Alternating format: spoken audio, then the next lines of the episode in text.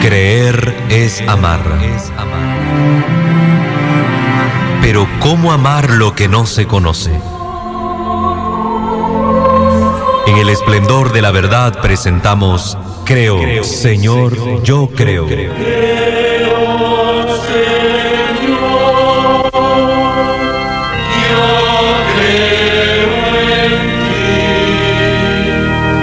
Profundicemos en cómo es la vivencia cotidiana de nuestra fe.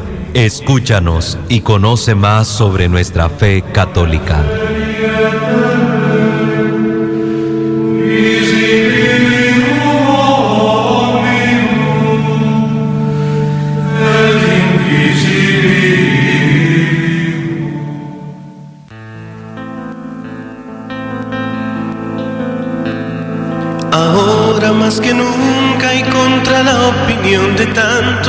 Entre voces de ultratumba y sus acordes camuflados.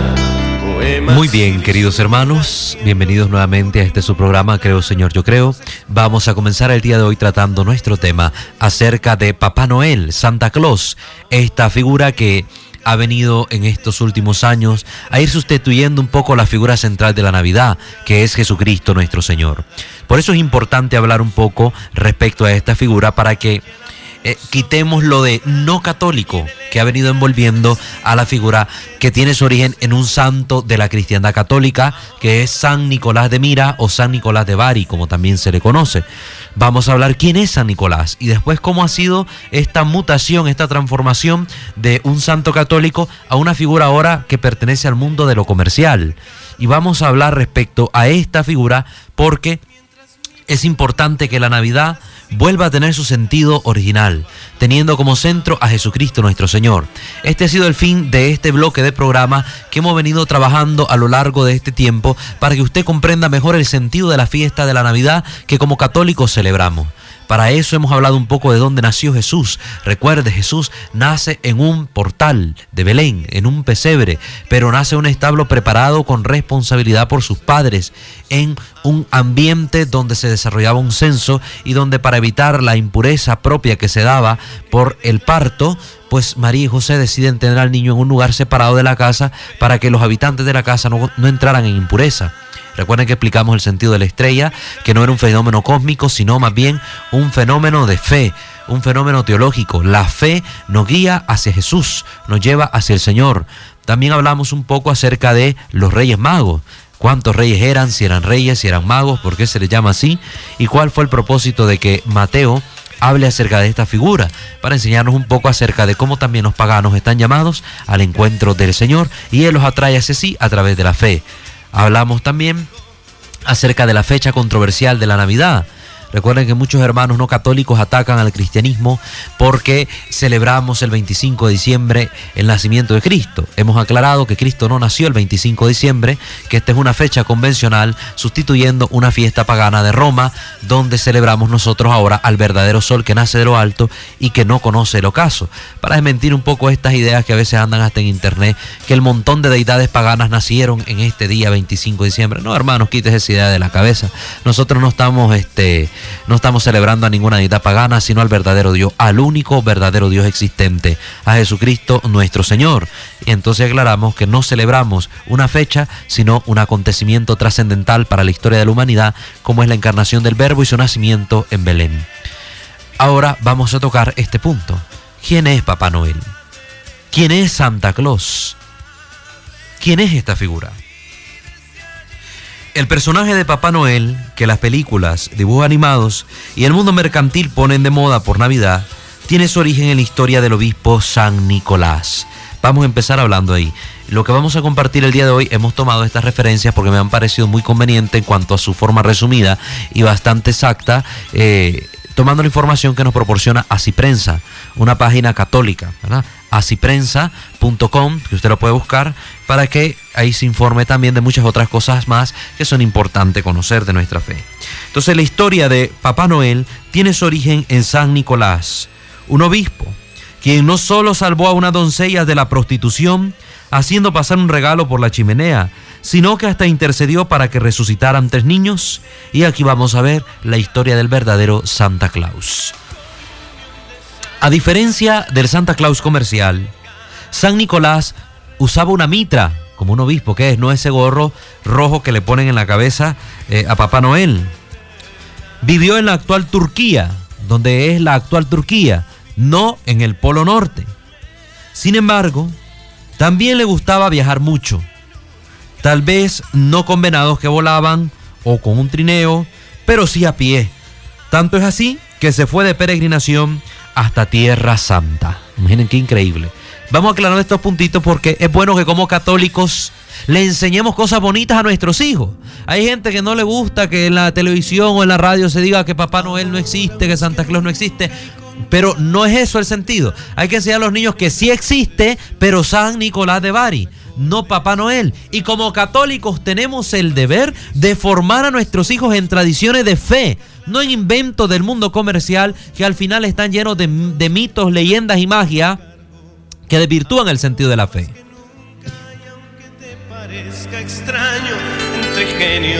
Por eso hemos querido dar todas estas, estas enseñanzas respecto a Santa Claus, para que ustedes como papás católicos puedan enseñarle a los niños pues la identidad de este santo que la iglesia celebra y es un santo muy popular para que ustedes lo sepan, por lo menos en Europa. Aquí en América Central, pues como santo no, lo que está popularizado es el tal Papá Noel, pero no hemos venido aquí a hablar del viejo barrigón, sino de San Nicolás de Bari. San Nicolás de Bari. Por ser él, por ser él un prelado, se le representa vestido en rojo. Y de aquí el por qué Papá Noel moderno tiene traje con ese color. También se nos habla de que eh, Papá Noel, en aquel tiempo, al ser obispo, el color de los obispos era el verde. Recordarán ustedes cuando han visto el escudo de nuestro obispo o el escudo de un obispo que no es cardenal, las borlas del, del sombrerito son color verde. Hace alusión precisamente a esto. El color que usaban los obispos en aquel tiempo, el color verde. Por eso las imágenes más antiguas de San Nicolás de Bari, más que de rojo, lo presentan vestido de color verde. La devoción a este santo se propagó mucho en Alemania. Y como en alemán se llama San Nicolaus, lo empezaron a llamar Santa Claus. Por ser un santo que vivió por el siglo IV, se imaginan ustedes en los años 300 y pico, siglo IV, pocos datos se saben de él. Sin embargo, es muy conocida la leyenda de que salvó a unos marineros que en medio de una tempestad imploraron ayuda a Dios por intercesión del obispo Nicolás. En ese momento se apareció el obispo sobre el barco, quien bendijo el mar, que se calmó y luego desapareció. Así, estos marineros se vieron salvados de la tempestad, uno de los milagros que se cuentan de él. También se cuenta que en la diócesis de Mira había un vecino en extrema pobreza que decidió exponer a sus tres hijas vírgenes a la prostitución para que todos ellos pudieran sobrevivir. San Nicolás, buscando evitar que esto sucediera y en la oscuridad de la noche, arrojó por la chimenea de la casa una bolsa con monedas de oro. Con el dinero el hombre pudo pagar la dote de su hija y así se casó la hija mayor para que no quedara en la prostitución. San Nicolás quisiendo, queriendo hacer esto mismo con las otras dos, trató de hacerlo yendo nuevamente en la noche para arrojar la bolsita de oro, de la bolsita con oro a través de la chimenea, pero se enredó con la ropa que estaba tendida para secar y por el ruido el padre se levantó, vio quién era el bienhechor, San Nicolás, y le agradeció su caridad.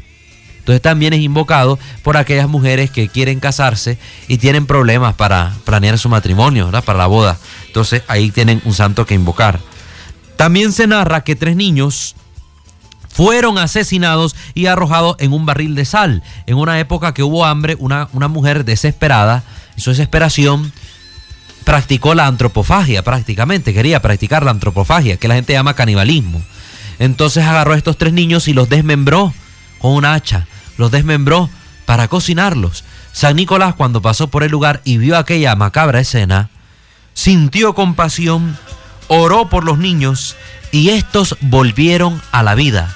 Por eso se representa junto al obispo a tres niños siempre ahí a sus pies o en un barril saliendo, ¿verdad? Los tres niños. Porque debido a este milagro que realizó San Nicolás de Bari. Por eso es invocado como protector de los infantes. La historia de Santa Claus actual tiene sus raíces en este santo, que fue muy querido por los niños y el pueblo de su época.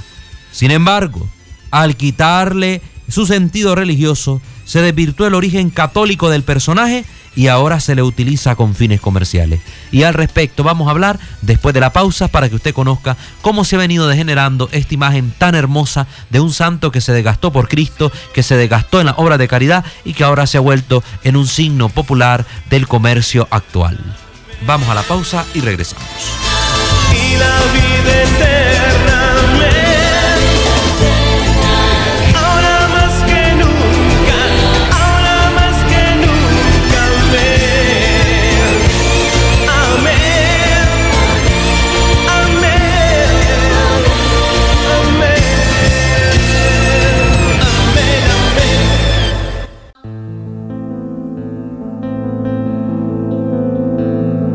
Ahora más que nunca y con Muchas gracias, queridos hermanos, por continuar con nosotros. Estamos abordando el tema sobre Santa Claus, San Nicolás de Bari, y estamos explicando cuál es la verdadera identidad de este santo católico para que usted, cuando le enseñe a los niños acerca de Papá Noel, le enseñe acerca de este santo católico y no sobre la imagen desvirtuada que el mundo nos está presentando hoy en día, que más bien vuelve como pagana y fantasiosa la imagen de este gran santo.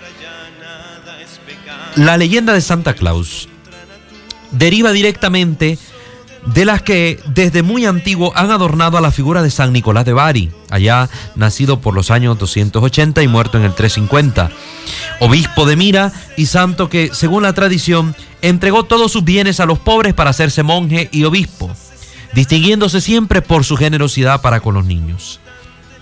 En la Edad Media, la leyenda de San Nicolás arraigó de forma extraordinaria en Europa, particularmente en Italia. A la ciudad italiana de Bari fueron trasladados sus restos en 1087. Imagínense, los restos del santo, gracias a Dios, están las reliquias de San Nicolás. Y también en países germánicos se ha desarrollado esta tradición y devoción por este santo, como los estados alemanes y holandeses. Particularmente en Holanda, adquirió notable relieve su figura, al extremo de que se convirtió en patrón de los marineros holandeses y de la ciudad de Ámsterdam, por aquel evento que hemos mencionado que salvó a los marineros de una tempestad. Cuando los holandeses colonizaron Nueva Ámsterdam, que es la actual isla de Manhattan, Estados Unidos, erigieron una imagen de San Nicolás e hicieron todo lo posible para mantener su culto y sus tradiciones en el Nuevo Mundo. Recuerden, cuando referimos al culto, no nos referimos al culto de idolatría, ni siquiera al culto de latría, ni nada que ver. Es el culto de veneración, es decir, todas las honras y respetos en memoria de este santo. La devoción de los inmigrantes holandeses por San Nicolás de Bari era tan profunda y al mismo tiempo tan pintoresca y llamativa que en 1809 el escritor norteamericano Washington Irving trazó un cuadro muy vivo y satírico de ellas y de otras costumbres holandesas en un libro titulado Knickerbocker's History of New York, la historia de Nueva York según Knickerbocker. En el libro de Irving, San Nicolás era despojado de sus atributos obispales y convertido en un hombre mayor, grueso, generoso y sonriente, vestido con sombrero de alas, calzón y pipa holandesa. Tras llegar a Nueva York a bordo de un barco holandés, se dedicaba a arrojar regalos por la chimenea, que sobrevolaba gracias a un caballo volador que arrastraba un, trineo prodigioso. El hecho de que Washington Irving denominase a este personaje guardián de Nueva York hizo que su popularidad se desbordase y contagiase a los norteamericanos de origen inglés, que comenzaron también a celebrar su fiesta cada 6 de diciembre y que convirtieron el Sinterklaas o Sinterklaas holandés en el Santa Claus norteamericano. Entonces aquí tenemos el primer esbozo de esta transformación de la imagen de San Nicolás, obispo católico, santo de nuestra iglesia, en un personaje de leyenda que fue transformado en el protector, en el protector y guardián de Nueva York, que se suponía que era un migrante que comenzó a dar regalos a los niños en las tierras norteamericanas. Entonces ahí, eh, con este escritor, Washington Irving, tenemos ya la transformación en el siglo XIX de este santo católico a esta imagen popular desvirtuada de San Nicolás, donde ya se le presenta con esos atributos característicos de él volando en un trineo y repartiendo regalos. Nada más que aquí, en el origen de esta historia, aparece jalado por un caballo. Imagino yo un caballo estilo Pegaso que lo pudieran andar arrastrando de arriba para abajo para hacer esa obra de regalar regalos por todas partes. Pocos años después de la publicación del libro de Irving, la figura de Santa Claus había adquirido tal popularidad en la costa este de los Estados Unidos que ya en 1823 un poema anónimo titulado A Visit of St. Nicholas, una visita de San Nicolás, publicado en el periódico Sentinel, el Centinela de Nueva York, encontró una acogida sensacional y contribuyó enormemente a la evolución de los rasgos típicos del personaje. Aunque publicado sin nombre de autor, el poema había sido escrito por un oscuro profesor de teología, Clement Moore, que lo dedicó a sus numerosos hijos y nunca previó que un familiar suyo lo enviaría a un periódico hasta el año 1862, ya cuando este hombre era octogenario y no reconocería Moore su autoría. En el poema, San Nicolás aparecía sobre un trineo, un trineo tirado por renos. Aquí empezamos a ver el primer cambio. Ya Nicolás ya no era jalado por un trineo con un caballo, sino en un trineo jalado por renos voladores. Ahora empieza aquí la leyenda de los renos voladores. Y adornado de sonoras campanillas, las campanillas navideñas. Su estatura se hizo más baja y gruesa y adquirió algunos rasgos próximos a la representación tradicional de los gnomos, que precisamente también algunas viejas leyendas germánicas de allá de Alemania consideraban recompensadores o castigadores tradicionales de los niños, los gnomos. Por eso es que se le dio esta forma a San Nicolás. Vamos viendo todos los cambios que va teniendo a lo largo de los años pues este personaje. Los suecos holandeses en que los niños esperaban que depositasen sus dones, se convirtieron luego en anchos calcetines. Los niños estaban esperando que en los zapatitos dejara Santa Claus sus regalos. Ya después ya no eran zapatitos, sino los grandes calcetines que vemos colgados ahora en las chimeneas de las casas, pensando que ahí Santa Claus va a dejar sus, eh, sus regalos. Finalmente, Moore desplazó la llegada del simpático personaje del 6 de diciembre típico de la tradición holandesa al 25 de ese mes, lo que influyó grandemente en el progresivo traslado de la fiesta de los regalos al día de la Navidad. Por eso es que los regalos se dan el día de Navidad. Y ustedes han visto ese cambio, que es lo que yo le he querido aclarar a los hermanos a los que les estuve predicando este domingo. Navidad es el día en que celebramos el cumpleaños de Jesucristo. Y cuando usted hace una fiesta de cumpleaños invita a la gente, la gente no se da regalos entre sí, se lo dan al cumpleañero. Y a Jesucristo el día de Navidad, nadie le da regalos. Todo el mundo se da regalos entre ellos por Navidad, pero nadie le da regalos a Cristo. ¿Qué regalo le vamos a dar al Señor? Entonces, este cambio donde antes las familias católicas se preparaban para darle un regalo a Jesucristo, es decir, una obra de caridad, una acción de amor, algo bonito en torno al Señor, pues fue cambiándose debido a esto, a que la fiesta de Santa Claus tradicional se pasó del 6 de diciembre al 25 y ese día, como Santa Claus daba regalos a los niños, pues entonces la gente daba regalos en honor a Santa Claus. Desde ahí es donde vino y se mezcló los regalos que se daban originalmente a Cristo por Navidad, ahora por Santa Claus, esta figura desvirtuada ya del cristianismo por, por el mundo comercial y por el mundo de la escritura y la poesía, pues ahora los regalos se daban a los niños y entre las personas. se dio una mezcla de la Natividad de Cristo con la fiesta de San Nicolás. Por eso es que ahora la gente se da regalos entre sí y no le da regalos al niño Dios. Sería bonito recuperar esa tradición como familia católica de darle regalo al niño Dios. Regalo de obra de caridad, de actos de amor, de reconciliación, de cambiar nosotros, poner en práctica alguna virtud. Esto sería hermoso que lo recuperemos. Vamos a ir a la siguiente pausa para que volvamos y sigamos analizando cómo se va cambiando esta figura de San Nicolás de Bari por Santa Claus.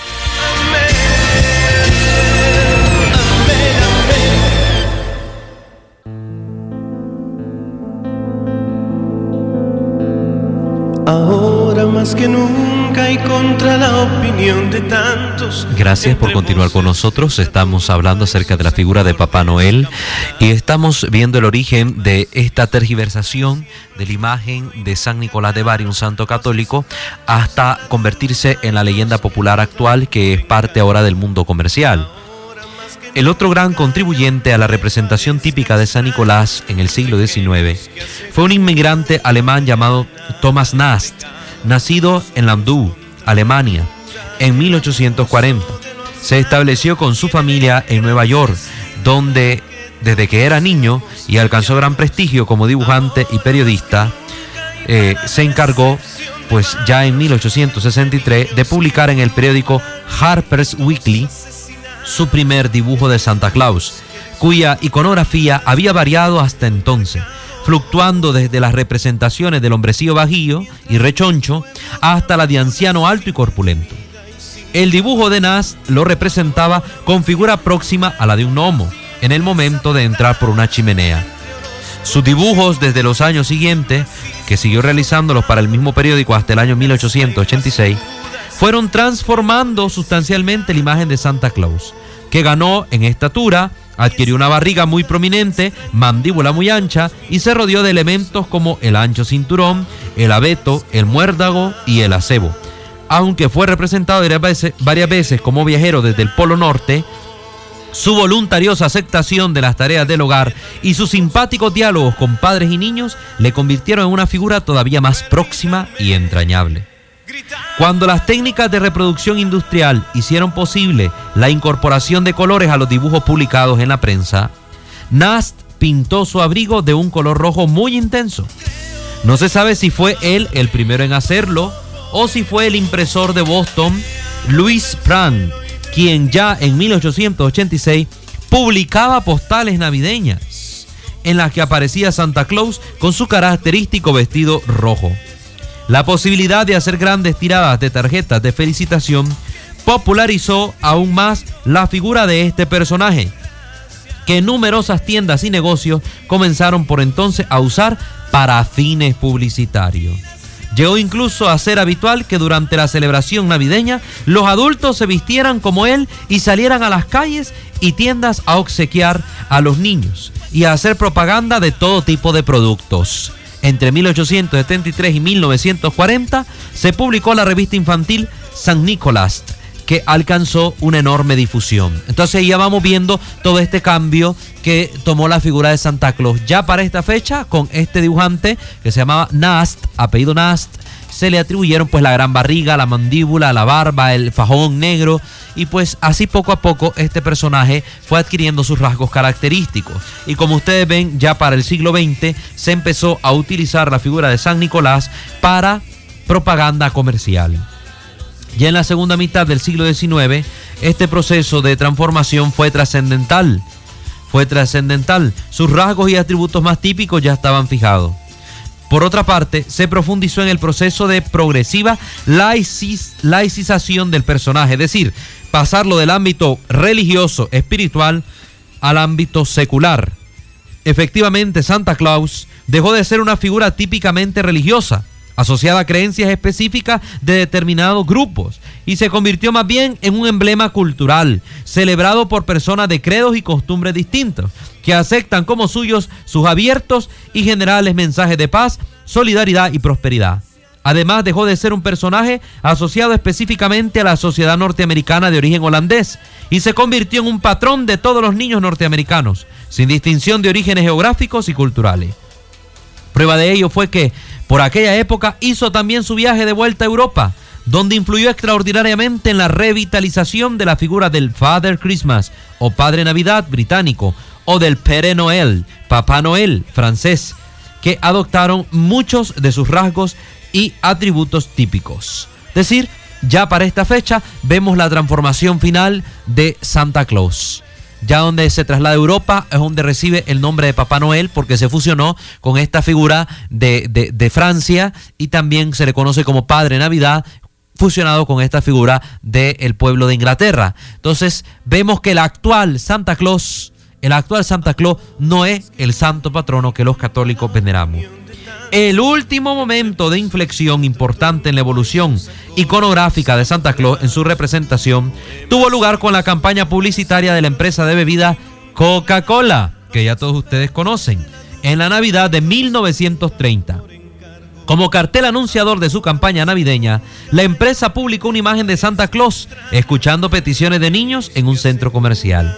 Aunque la campaña tuvo éxito rotundo, los dirigentes de la empresa pidieron al pintor de Chicago, pero de origen sueco, Habdon Sundblom, que remodelara el Santa Claus de Nast.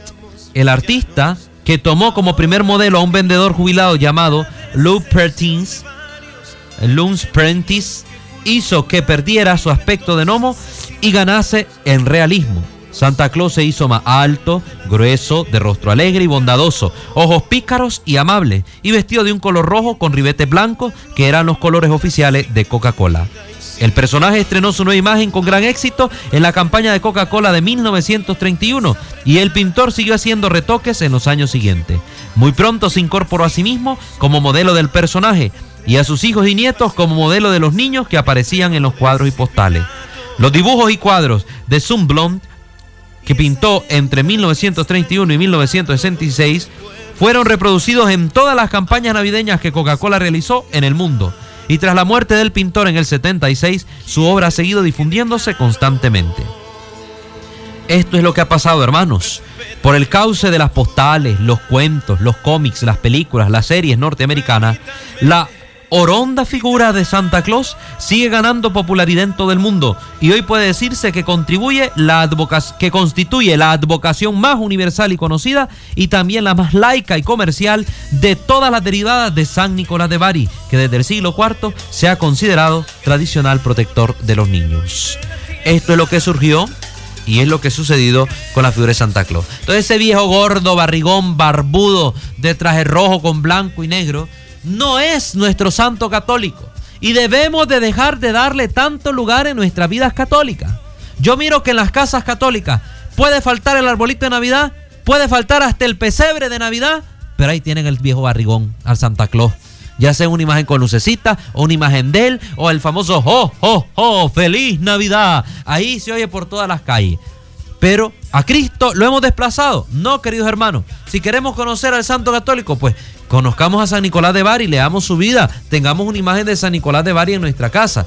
Pero no a ese viejo barrigón. Yo recuerdo que una vez en Radio María, hablando sobre esto, le dije a la gente, quiten eso Santa Claus de su casa, si eso no es la Navidad. Porque ese es un símbolo comercial de la Coca-Cola. El Santa Claus actual es un símbolo comercial de la Coca-Cola. Usted le está haciendo propaganda a una empresa multimillonaria poniendo usted su Santa Claus en la casa. Porque es una imagen que está representando una marca, una campaña de bebidas que ahora hasta hacen tanto daño a nuestra salud. Y a Jesucristo lo están dejando desplazado. Al Señor lo están dejando desplazado. El próximo año, bueno, si arregló su casa ahora este año con tanta cosa de Santa Claus, pues el próximo año ahorrese, no esté comprando cosas de Santa Claus, mejor ahorre y cómprese el pesebre para que represente el nacimiento de Jesús. Cómprese un bonito arbolito de Navidad que hemos explicado su significado. El lunes pasado hablamos sobre el significado del arbolito, que es un símbolo católico. Hermano, dejen de poner al viejo barrigón, al Papá Noel ahí, y mejor pongan a Jesucristo en el centro de su vida. Muy bien, queridos hermanos, con este programa terminamos el bloque dedicado a los aspectos de la Navidad y el próximo lunes ya comenzaremos con nuestros temas rutinarios apologéticos. Y respecto a eso, pues vamos a ir a una pausa para que en el último bloque rifemos eh, la entrada eh, al la entrada a la actividad de Fernando Casanova. Entonces vamos a decir los números una vez más de la radio para que usted después de la pausa comercial pueda llamarnos. Ya saben cómo hacemos nuestras rifas acá. Una pregunta, quien la conteste al aire pues se lleva eh, la rifa, el boleto. Los números son 2714-0660, repito, 2714-0660 y también 2713-9940.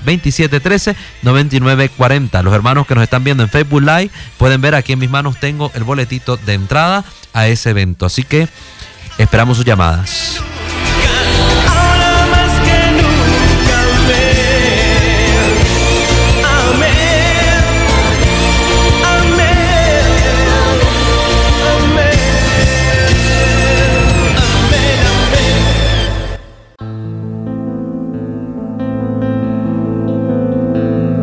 Ahora hermanos, gracias por acompañarnos hasta este bloque del programa, ya con el que cerramos eh, la actividad del día de hoy. Recuerden nuestros teléfonos en cabina 2714-0660. Vamos a rifar una entrada para la actividad de Fernando Casanova. El doctor Fernando Casanova es doctor en teología, es protestante, era protestante eh, pentecostal, pastor pentecostal, formado en el Seminario Internacional de Puerto Rico, y él formaba pastores también, que a través del estudio de las Sagradas Escrituras, poco a poco llegó a la conclusión de que la única iglesia fundada por Cristo es la iglesia católica, y convencido de esta verdad, pues fue transformando su vida, haciéndose católico con todo y su familia, y pues predicando ahora la verdad de la iglesia católica a lo largo de los distintos países donde es invitado a dar conferencias, porque es un hombre experto y con un gran testimonio de vida. Este programa es apologético el nuestro. Defendemos la fe, damos a conocer la verdad de nuestra fe. Por eso es propicio que hagamos una rifa para este evento en particular. Es el sábado 30 de diciembre en el Colegio Nuestra Señora del Rosario, acá en Estelí, a las 3 de la tarde. El valor de la, de la ticket ahorita en preventa está así en Córdoba, por si alguien quiere ir. Aprovechen preventa porque ya el día del evento costará 150, me han informado. Entonces aprovecha ahorita que esté en preventa y así usted va a escuchar una prédica excelente. Yo ya lo he escuchado en vivo, también tengo algunos de sus audios. Es importante formarse bien y este hombre es muy católico y forma muy bien a las personas. Entonces yo le invito a que vaya y participe en esta actividad. La prédica lleva por nombre Parroquia y Familia Unidos en la Fe. Aquí en la radio se le está haciendo promoción con una cuña que ustedes están oyendo, la acaban de oír antes de, ingresar a este último bloque del programa. Entonces, quien quiera puede llamarnos y responder. La pregunta la vamos a hacer sencillita, ya que estamos en Navidad y hemos hablado de este tema, va a ser la siguiente. ¿Cuáles son los tres nombres de los Reyes Magos y qué tesoro llevaban? Cuáles son los nombres de los tres reyes magos, ¿verdad? De la tradición católica que actualmente han sido fijados en tres, y qué regalos llevaban. Quien tenga la respuesta puede llamar, me da su nombre completo, el lugar de donde me llama, y aquí pues vamos a dejar en la radio la entrada para que la venga a retirar y participe el día del evento. ¿Tenemos una llamada? Sí, buenos días. Buenos días, por favor, hermana, hable en voz alta y me dice su nombre completo, por favor. Leonila Gutiérrez. ¿Cómo dice? Leonila Gutiérrez. Leonida Gutiérrez, ¿de dónde nos llama, hermana? Radio Juan Alberto Benavides. Ah, Juan qué Alberto alegre. Blasón. Me alegro mucho, hermana. ¿Y usted fiel oyente del programa? Ah, sí. Y me gustó este esta explicación porque en realidad es la primera vez que escucho lo que lo que es la historia de Santa, pero no no de, de Santa Claus que es comercial, sino de San Nicolás de Bari. San Nicolás de Bari. Excelente. Que la única semejanza es que a, a los padres de familia nos ha- este cuando se pone esta imagen de, de Santa Claus está obligando al padre de familia a comprarle los juguetes a los niños y los regalos. es lo único. Sí. pero- Hay que enseñar a los niños a regalarle Ajá. más bien a Jesús Sí. algo en esta Falta, Navidad. ajá, este, mantener viva la imagen del, del niño Dios en el árbol, en el nacimiento. Así es, Y excelente. explicarles eso a Hermana, ya que usted es fiel oyente, usted escuchó el programa de los Reyes Magos. Sí. ¿Cuáles son los nombres de los tres Reyes Magos y qué tesoro llevaban? Melchor, Gaspar y Baltasar. Excelente. Oro, incienso y mirra. Muy bien, hermana. Excelente. La felicitamos porque estuvo atenta a nuestro programa. Claro Ah, que sí, Entonces, eh, se queda ahí, por favor, en, en- en- en la cabina. Van a tomarle sus datos para que usted pueda venir a retirar pues esta entrada que nosotros tenemos acá para usted.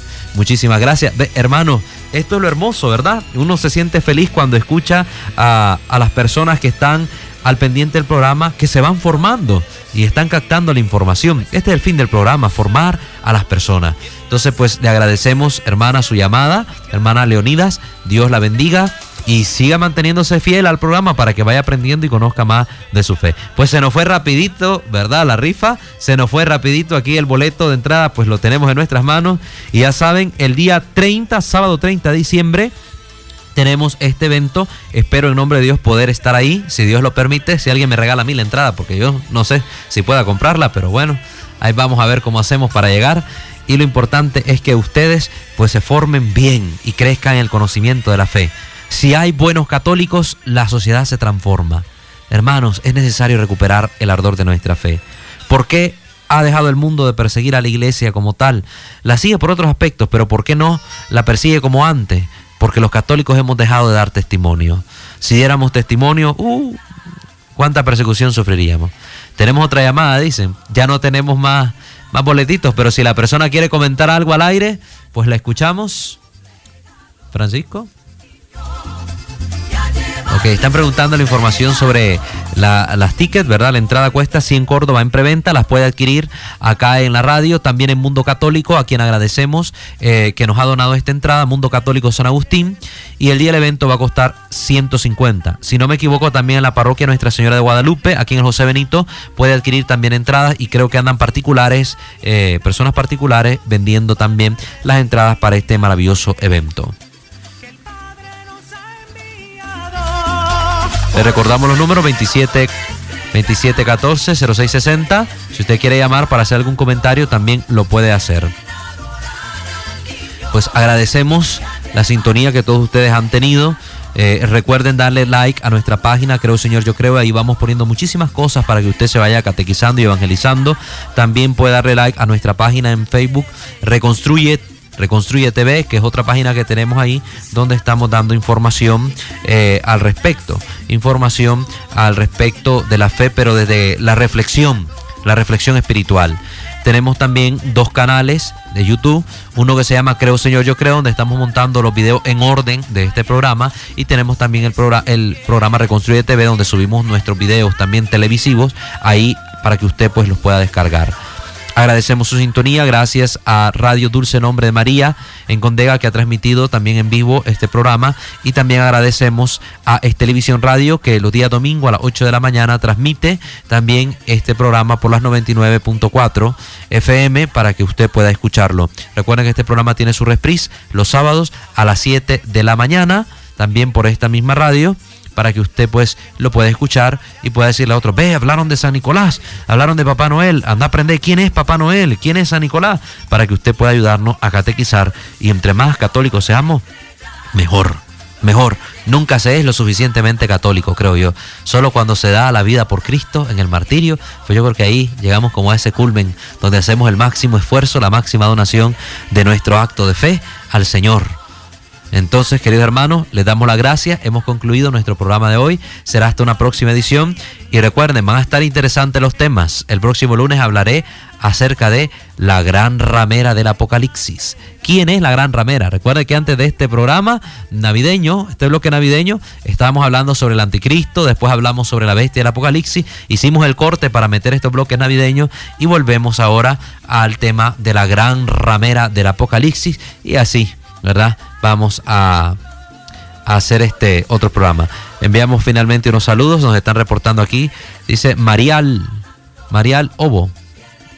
A ver, Marial Lobo. Marial Lobo en California se reporta y dice que escucha el programa. Pues un saludo especialmente a los que están también desde nuestra página web www.radiocatólica el Ahí Ahí saludos pues a todos los que nos están escuchando también a través de la página web. Dios les bendiga a todos y les colme de muchas gracias. ¿Tenemos una llamada? Ok, aló, buenos, buenos días. Sí, buenos días. Sí. Buenos días, buenos días. Muy buenos días. ¿Qué tal, hermana? Le escuchamos. ¿Cuál es su nombre? Aquí, María Lobo, del programa Iniciemos la Mañana Caminando con Jesús, para ah, saludar a Walter aquí, a todos ustedes, nuestros paisanos. Y aquí, muy buenos días. Buenos días, desde California. Y reconociendo siempre, sí. Ah, qué alegre, mire qué llamada más, más, más buena, impresionante, de desde largo nos están escuchando y es para compartir la fe, así que me alegro que usted esté oyendo también el programa y que le sea de utilidad. Muchas gracias y felicidades. Muchísimas gracias también para usted y gracias por reportarse desde tan largo, ¿verdad? Muchísimas gracias. Dios la bendiga y feliz Navidad. Eh, y felicidades a usted. Ok, bueno, feliz Navidad a todos ustedes, queridos oyentes. Ya este es domingo es 24, domingo 24, víspera de Navidad, el 25, lunes 25, el mero día.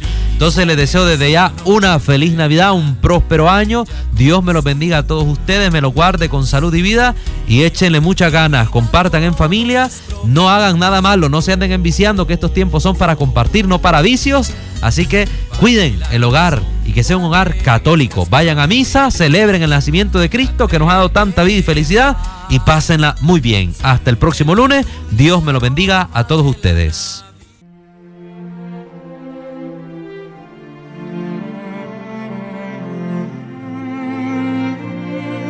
Creer es amar. Pero ¿cómo amar lo que no se conoce? En el esplendor de la verdad hemos presentado Creo, Señor, yo creo.